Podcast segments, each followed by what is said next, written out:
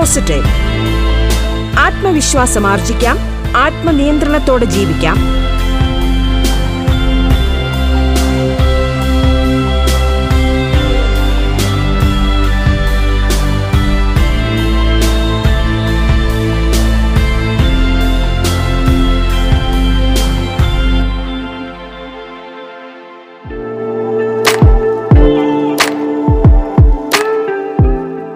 പോസിറ്റീവിലേക്ക് ഏവർക്കും സ്വാഗതം. വിവരാവകാശ നിയമം എന്ന വിഷയത്തിൽ അഡ്വക്കേറ്റ് ആര്യ ഹർഷൻ സംസാരിക്കുന്നു.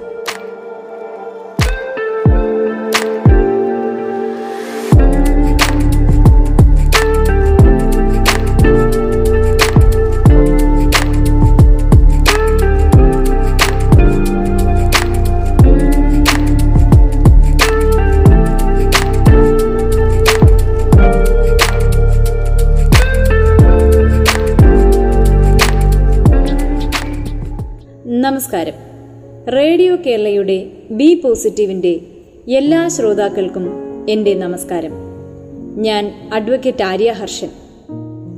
രാജസ്ഥാനിലെ നിരക്ഷരരായ ഗ്രാമീണ സ്ത്രീ തൊഴിലാളികൾ സംഘടിതമായി നടത്തിയ പോരാട്ടമാണ് വിവരാവകാശത്തെക്കുറിച്ചുള്ള ദേശീയ സംവാദത്തിന് തുടക്കം കുറിച്ചത്.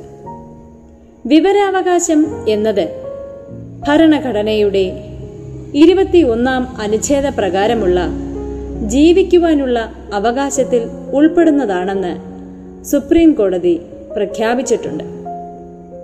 ഭരണഘടനയുടെ പത്തൊമ്പതാം അനുച്ഛേദം ആശയപ്രകാശന സ്വാതന്ത്ര്യം പൗരന് നൽകുന്നുണ്ട്.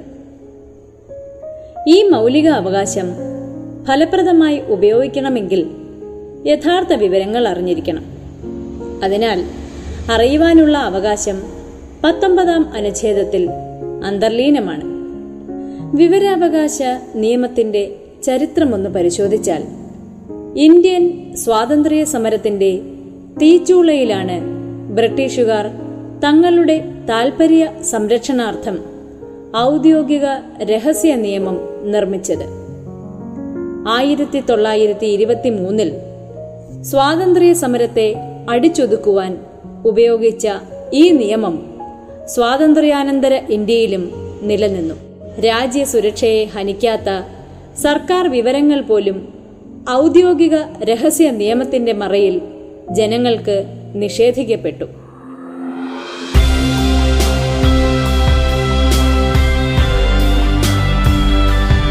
ബി പോസിറ്റീവ് ആത്മവിശ്വാസം ആർജിക്കാം. ആത്മനിയന്ത്രണത്തോടെ ജീവിക്കാം.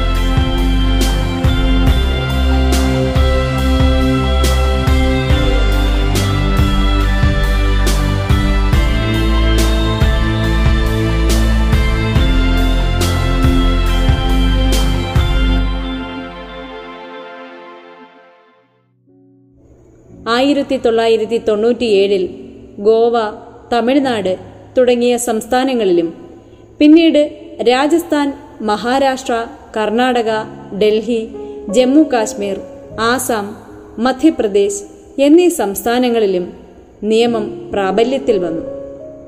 വിവര സ്വാതന്ത്ര്യ നിയമം രണ്ടായിരത്തി രണ്ട് ഇന്ത്യൻ പാർലമെന്റ് പാസാക്കുകയും രാഷ്ട്രപതി അതിൽ ഒപ്പുവയ്ക്കുകയും ചെയ്തുവെങ്കിലും ഔദ്യോഗിക വിജ്ഞാപനം ചെയ്യാതിരുന്നതിനാൽ നിയമം രാജ്യത്ത് നടപ്പായില്ല.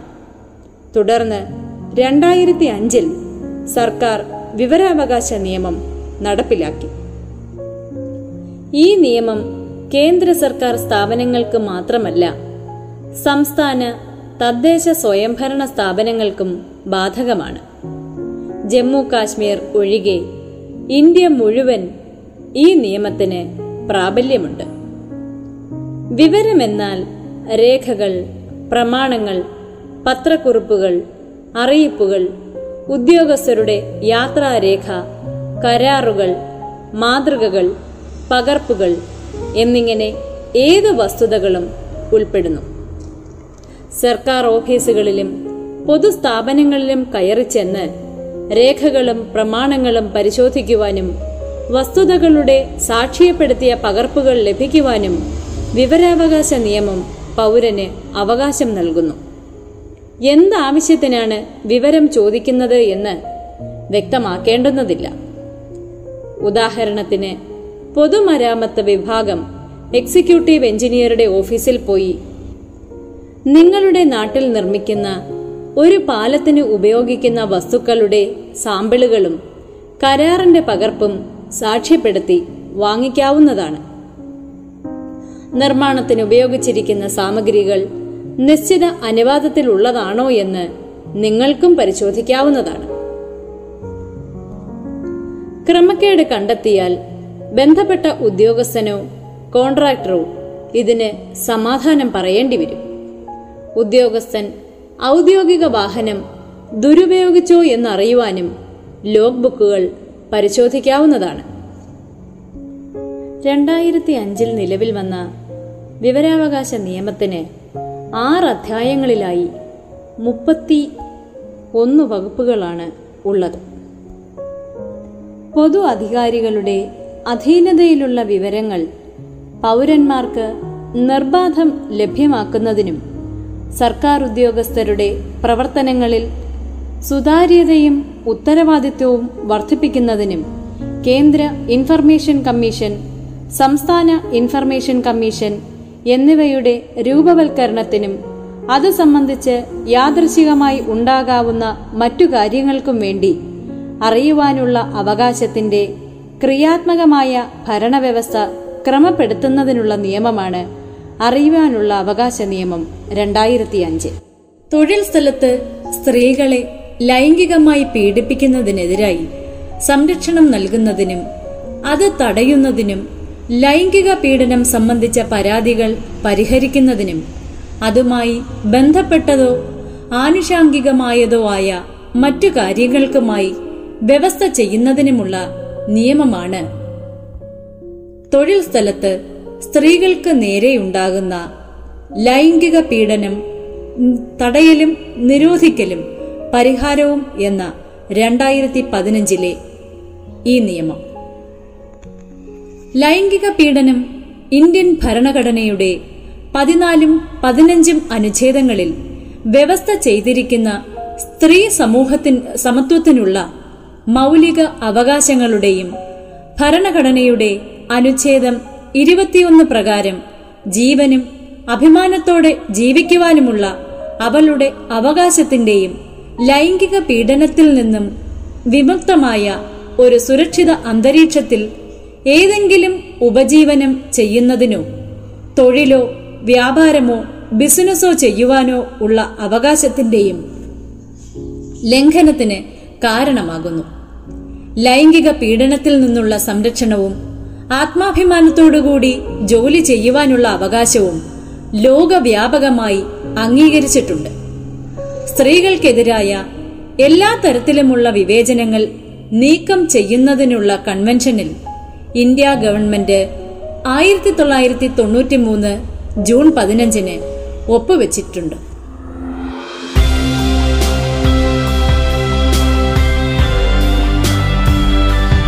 ബി പോസിറ്റീവ് ആത്മവിശ്വാസം ആർജിക്കാം. ആത്മനിയന്ത്രണത്തോടെ ജീവിക്കാം. ബി പോസിറ്റീവ് ഇടവേളയ്ക്കു ശേഷം തുടരും.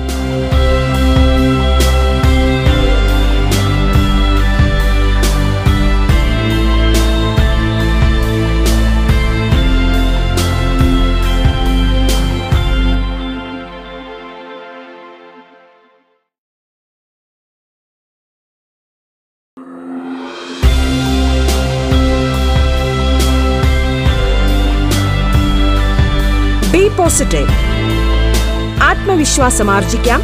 ആത്മനിയന്ത്രണത്തോടെ ജീവിക്കാം. വിവരാവകാശ നിയമം എന്ന വിഷയത്തിൽ അഡ്വക്കേറ്റ് ആര്യ ഹർഷൻ സംസാരിക്കുന്നു. തുടർന്ന് കേൾക്കാം ബി പോസിറ്റീവ്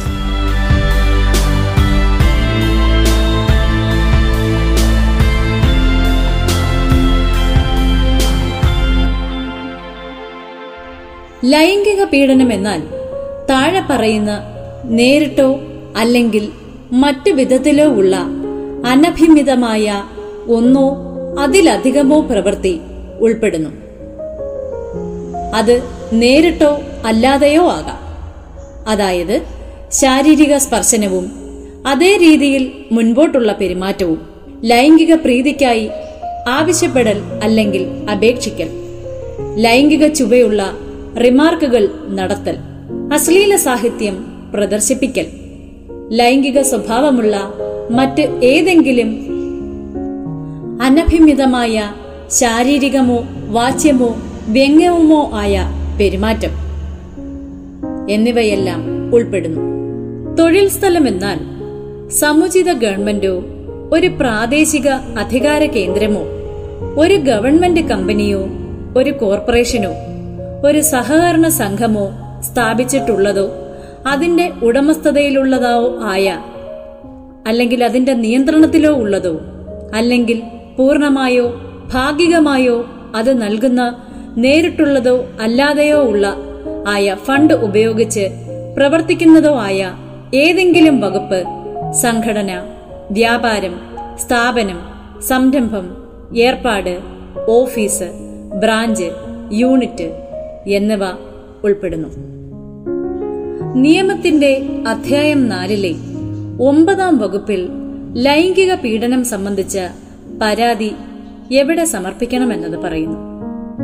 സങ്കടക്കാരിയായ ഏതൊരു സ്ത്രീക്കും തൊഴിൽ സ്ഥലത്തെ ലൈംഗിക പീഡനം സംബന്ധിച്ച പരാതി ഇന്റേണൽ കമ്മിറ്റി രൂപീകരിച്ചിട്ടുണ്ടെങ്കിൽ ആ കമ്മിറ്റിക്കും. അങ്ങനെ രൂപീകരിച്ചിട്ടില്ലാത്ത സംഗതികളിൽ ലോക്കൽ കമ്മിറ്റിക്കും സംഭവം നടന്ന തീയതി മുതൽ മൂന്ന് മാസത്തിനുള്ളിലും തുടർച്ചയായ സംഭവ പരമ്പരകളിലൂടെ സംഗതികൾ അവസാനത്തെ സംഭവം നടന്ന തീയതി മുതൽ മൂന്ന് മാസത്തിനുള്ളിലും രേഖാമൂലം സമർപ്പിക്കാവുന്നതാണ്. എന്നാൽ അങ്ങനെയുള്ള പരാതി രേഖാമൂലമാക്കാൻ കഴിയാത്തിടത്ത് അതത് സംഗതികളിൽ ഇന്റേണൽ കമ്മിറ്റിയുടെ പ്രിസൈഡിംഗ് ഓഫീസറോ ഏതെങ്കിലും അംഗമോ അല്ലെങ്കിൽ ലോക്കൽ കമ്മിറ്റിയുടെ ചെയർപേഴ്സണോ ഏതെങ്കിലും അംഗമോ അങ്ങനെയുള്ള പരാതി രേഖാമൂലമാക്കുന്നതിന് വേണ്ട ന്യായമായ എല്ലാ സഹായവും ആ സ്ത്രീക്ക് ചെയ്തു കൊടുക്കേണ്ടുന്നതാണ്. എന്നത് മാത്രമല്ല അതത് സംഗതികളിൽ ഇന്റേണൽ കമ്മിറ്റിക്കോ ലോക്കൽ കമ്മിറ്റിക്കോ കാരണങ്ങൾ രേഖാമൂലമാക്കിക്കൊണ്ട് മേൽപ്പറഞ്ഞ കാലാവധിക്കുള്ളിൽ അങ്ങനെ ബോധിപ്പിക്കുന്നതിൽ നിന്ന് ആ സ്ത്രീയെ തടയുന്ന സാഹചര്യങ്ങൾ ഉണ്ടായിരുന്നുവെന്ന് ബോധ്യപ്പെടുന്ന പക്ഷം മൂന്ന് മാസത്തിൽ കവിയാത്ത കാലത്തേക്ക് കൂടി സമയപരിധി നീട്ടിക്കൊടുക്കാവുന്നതാണ്. സങ്കടക്കാരിയായ സ്ത്രീക്ക് ശാരീരികമോ മാനസികമോ ആയ വൈകല്യം കാരണമോ മരണം കാരണമോ അല്ലെങ്കിൽ മറ്റു വിധത്തിലോ പരാതി യഥാസമയം ബോധിപ്പിക്കുവാൻ ശേഷിയില്ലാത്തപ്പോൾ അവരുടെ അനന്തര അവകാശികൾക്കോ അല്ലെങ്കിൽ നിർണയിക്കപ്പെടാവുന്ന മറ്റ് ഏതെങ്കിലും വ്യക്തിക്കോ മേൽപ്പറയുന്ന വകുപ്പുകൾ പ്രകാരം ഒരു പരാതി ബോധിപ്പിക്കാവുന്നതാണ്. പരാതിയിന്മേലുള്ള അന്വേഷണ വിചാരണയെപ്പറ്റി പറയുന്നത് നിയമത്തിന്റെ അധ്യായം അഞ്ച് പന്ത്രണ്ടാം വകുപ്പിലാണ്. അന്വേഷണ വിചാരണ പരിഗണനയിലിരിക്കെ തന്നെ സങ്കടക്കാരിയായ സ്ത്രീയുടെ രേഖാമൂലമുള്ള അപേക്ഷയിൽ അതത് സംഗതികളിൽ ഇന്റേണൽ കമ്മിറ്റിക്കോ ലോക്കൽ കമ്മിറ്റിക്കോ തൊഴിൽ ദായകനോട് സങ്കടക്കാരിയായ സ്ത്രീയെയോ എതിർകക്ഷിയെയോ മറ്റ് ഏതെങ്കിലും തൊഴിൽ സ്ഥലത്തേക്ക് മാറ്റുന്നതിനോ അല്ലെങ്കിൽ മൂന്ന് മാസം വരെയുള്ള കാലത്തേക്ക് സങ്കടക്കാരിയായ സ്ത്രീക്ക് അവധി അനുവദിക്കുന്നതിനോ അല്ലെങ്കിൽ നിർണയിക്കപ്പെടാവുന്ന മറ്റ് ഏതെങ്കിലും നിവർത്തികൾ സങ്കടക്കാരിയായ സ്ത്രീക്ക് നൽകുന്നതിനും ശുപാർശ നൽകാവുന്നതാണ്. ഈ വകുപ്പ് പ്രകാരം സങ്കടക്കാരിയായ സ്ത്രീക്ക് നൽകുന്ന അവധി മറ്റു വിധത്തിൽ അവർക്ക് അവകാശപ്പെട്ട അവധിക്ക് പുറമേ ഉള്ളതാണെന്ന് ഓർക്കേണ്ടതാണ്.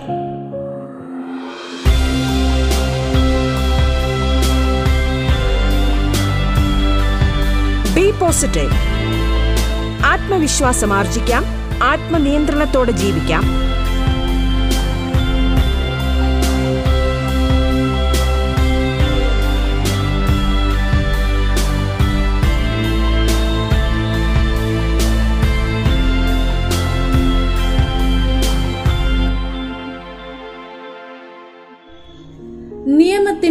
പതിനാലാം വകുപ്പിൽ വ്യാജമോ ദുരുപദേശപരമോ ആയ പരാതി നൽകുന്നതിനും വ്യാജ തെളിവ് നൽകുന്നതിനുമുള്ള ശിക്ഷയെപ്പറ്റി പറയുന്നു. അതത് സംഗതികളിൽ ഇന്റേണൽ കമ്മിറ്റിയോ ലോക്കൽ കമ്മിറ്റിയോ എതിർകക്ഷിക്കെതിരായ ആരോപണം കളവാണെന്നെങ്കിലോ അല്ലെങ്കിൽ സങ്കടക്കാരിയായ സ്ത്രീയോ പരാതി നൽകുന്ന മറ്റ് ഏതെങ്കിലും വ്യക്തിയോ പരാതി വ്യാജമാണെന്ന് അറിഞ്ഞുകൊണ്ടാണ് ആ പരാതി നൽകിയിട്ടുള്ളത് എങ്കിൽ. അല്ലെങ്കിൽ സങ്കടക്കാരിയായ സ്ത്രീയോ പരാതി നൽകുന്ന മറ്റ് ഏതെങ്കിലും വ്യക്തിയോ കപടാനുകരണം നടത്തിയതോ അല്ലെങ്കിൽ വഴിതെറ്റിക്കുന്നതോ ആയ ഏതെങ്കിലും പ്രമാണം ഹാജരാക്കിയെന്നോ ഉള്ള തീരുമാനത്തിൽ എത്തിച്ചേർന്നിട്ടുണ്ടെങ്കിൽ അതിന് അതത് സംഗതികളിൽ തൊഴിൽദായകനോടോ ജില്ലാ ഓഫീസറോടോ ഒമ്പതാം വകുപ്പിന്റെ ഒന്നാം ഉപവകുപ്പ് അല്ലെങ്കിൽ രണ്ടാം ഉപവകുപ്പ് അനുസരിച്ച് ഒരു പരാതി നൽകിയിട്ടുള്ള സ്ത്രീക്കെതിരായോ അല്ലെങ്കിൽ വ്യക്തിക്കെതിരായോ ആ സ്ത്രീക്കോ അയാൾക്കോ ബാധകമായ സർവീസ് ചട്ടങ്ങൾ അനുസരിച്ച് നടപടിയെടുക്കുന്നതിനോ അങ്ങനെയുള്ള സർവീസ് ചട്ടങ്ങളൊന്നുമില്ല എങ്കിൽ നിർണയിക്കപ്പെടാവുന്ന അങ്ങനെയുള്ള രീതിയിൽ നടപടിയെടുക്കുന്നതിനോ ശുപാർശ നൽകാവുന്നതാണ്. എന്നാൽ പരാതി സാധൂകരിക്കുന്നതിനോ ആവശ്യമായ തെളിവ് നൽകുന്നതിനോ ഉള്ള പരാതിക്കാരന്റെ കഴിവില്ലായ്മ അയാൾക്കെതിരായി ഈ വകുപ്പിൻ കീഴിൽ നടപടിയെടുക്കുന്നതിനുള്ള ഒരു കാരണമല്ല. എന്ന് മാത്രമല്ല പരാതിക്കാരനെതിരായി ഏതൊരു നടപടിക്കും ശുപാർശ നൽകുന്നതിന് മുൻപ് നിർണയിക്കപ്പെടാവുന്ന നടപടിക്രമങ്ങൾ അനുസരിച്ചുള്ള ഒരു വിചാരണ. പരാതിക്കാരന്റെ ഭാഗത്തു നിന്നുള്ള ദുരുപദേശം സ്ഥാപിക്കപ്പെട്ടിരിക്കേണ്ടതാണ്. ലൈംഗിക അതിക്രമം സംബന്ധിച്ച പരാതി സംഭവം നടന്ന് മൂന്ന് മാസത്തിനകം നൽകണം. തുടർച്ചയായി അതിക്രമങ്ങളിൽ അതിക്രമങ്ങൾക്ക് ഇരയായിട്ടുണ്ടെങ്കിൽ അവസാനം അതിക്രമം നടന്ന ദിവസം എന്നാണോ അന്ന് മുതൽ മൂന്ന് മാസത്തിനുള്ളിൽ പരാതി നൽകിയാൽ മതിയാകും. ഇക്കാലയളവിന് ശേഷമാണ് പരാതി നൽകുന്നതെങ്കിൽ ഇത്രയും കാലം പരാതി നൽകാത്തതിനുള്ള കാരണം കൂടി എഴുതി നൽകേണ്ടി വരും. ഇത് ബോധ്യപ്പെട്ടാൽ സമിതിക്ക് പരാതി സ്വീകരിക്കാവുന്നതാണ്. പരാതിക്കാരിക്ക് താൽപ്പര്യമുള്ള സ്ഥലത്തേക്ക് സ്ഥലം മാറ്റുവാൻ സമിതിക്ക് അധികാരമുണ്ട്. അവധി അനുവദിക്കുന്നതും സമിതിയാണ്. കൂടാതെ കുറ്റാരോപിതനായ വ്യക്തിയെയും സമിതിക്ക് സ്ഥലം മാറ്റാവുന്നതാണ്. ചുരുക്കത്തിൽ ലൈംഗിക അതിക്രമം എന്നാൽ അശ്ലീല ചുവയുള്ള സംഭാഷണം ശരീരത്തിൽ സ്പർശിക്കുന്നത് അശ്ലീല രചനകൾ കാണിക്കുന്നത് സഭ്യമല്ലാത്ത വാക്കുകളും പ്രവൃത്തികളും ആംഗ്യവും ജോലിയുടെ നിലനിൽപ്പിനെക്കുറിച്ചുള്ള ഭീഷണി ജോലിക്കാര്യങ്ങളിൽ അനാവശ്യമായി കൈകടത്തുന്നത്. തൊഴിലിടങ്ങളിൽ ശത്രുതാപരമായ അന്തരീക്ഷം സൃഷ്ടിക്കുക എന്നിവയാണ്. തൊഴിലിടങ്ങളിൽ ലൈംഗിക അതിക്രമങ്ങൾക്ക് ഇരയാകുന്നവർക്ക് മൂന്ന് മാസം വരെ ശമ്പളത്തോടെ അവധിയെടുക്കുവാൻ അനുവദിക്കുന്ന പുതുക്കിയ മാർഗനിർദ്ദേശം കേന്ദ്ര സർക്കാർ പുറത്തിറക്കിയിട്ടുണ്ട്. ശമ്പളത്തോടെയുള്ള അവധി ലഭിക്കുവാൻ പരാതി നൽകണമെന്ന് മാത്രം. സാധാരണ അവധിക്ക് പുറമേ ഉള്ളതായിരിക്കണം മൂന്ന് മാസം വരെയുള്ള ഈ അവധിയെന്നും പേഴ്സണൽ ആൻഡ് ട്രെയിനിംഗ് വകുപ്പ് പുറത്തിറക്കിയ മാർഗനിർദ്ദേശത്തിൽ പറയുന്നു. തന്നെ ലൈംഗികമായി പീഡിപ്പിക്കാൻ ശ്രമിച്ചതിനെ തുടർന്ന് വനിതാ ജീവനക്കാരി സെക്യൂരിറ്റി ജീവനക്കാരനെ ചെരിപ്പൂരി അടിച്ചു. അടിച്ചതിനെ തുടർന്ന് ജീവനക്കാരിയെ ഡിസ്മിസ് ചെയ്ത നടപടി നിലനിൽക്കുന്നതല്ല എന്ന് Vijay Jalali versus H M D limited എന്ന കേസിൽ മധ്യപ്രദേശ് കോടതി രണ്ടായിരത്തി പത്തിൽ വിധി പറയുകയുണ്ടായി. നിയമത്തിലെ ആറാം വകുപ്പ് പ്രകാരം ലൈംഗിക പീഡനം സംബന്ധിച്ച പരാതി സങ്കടക്കാരിയായ സ്ത്രീക്ക് തന്റെ ശാരീരിക അവശത നിമിത്തം ഒരു പരാതി നൽകുവാൻ കഴിയാത്തിടത്ത് അവളുടെ ബന്ധുവിനോ സുഹൃത്തിനോ കൂടെ ജോലി ചെയ്യുന്ന ഒരു വ്യക്തിക്കോ ദേശീയ വനിതാ കമ്മീഷനിലെയോ സംസ്ഥാന വനിതാ കമ്മീഷനിലെയോ ഒരു ഉദ്യോഗസ്ഥനോ? അല്ലെങ്കിൽ സംഭവത്തെക്കുറിച്ച് അറിവുള്ളതും ഏതെങ്കിലും വ്യക്തിക്കോ സങ്കടക്കാരിയായ സ്ത്രീയുടെ രേഖാമൂലമുള്ള സമ്മതത്തോടുകൂടി പരാതി നൽകാവുന്നതാണ്. സങ്കടക്കാരിയായ സ്ത്രീക്ക് തന്റെ മനോവൈകല്യം കാരണമായി ഒരു പരാതി ബോധിപ്പിക്കുവാൻ കഴിയാത്തപ്പോൾ അവളുടെ ബന്ധുവിനോ സുഹൃത്തിനോ ഒരു സ്പെഷ്യൽ എഡ്യൂക്കേറ്റർക്കോ യോഗ്യതയുള്ള സൈക്കാട്രിസ്റ്റ് അല്ലെങ്കിൽ സൈക്കോളജിസ്റ്റിനോ അതുമല്ലെങ്കിൽ രക്ഷകർത്താവ് അല്ലെങ്കിൽ ഏത് അധികാരിയുടെ കീഴിലാണ് ചികിത്സ സ്വീകരിക്കുന്നത് അല്ലെങ്കിൽ സംരക്ഷിക്കപ്പെട്ടിരിക്കുന്നത് ആ അധികാരി മുഖേനയോ പരാതി സമർപ്പിക്കാവുന്നതാണ്.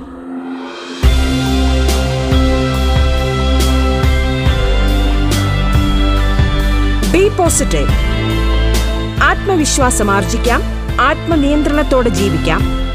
ബി പോസിറ്റീവിന്റെ ഇന്നത്തെ അധ്യായം ഇവിടെ പൂർണമാകുന്നു. നന്ദി നമസ്കാരം.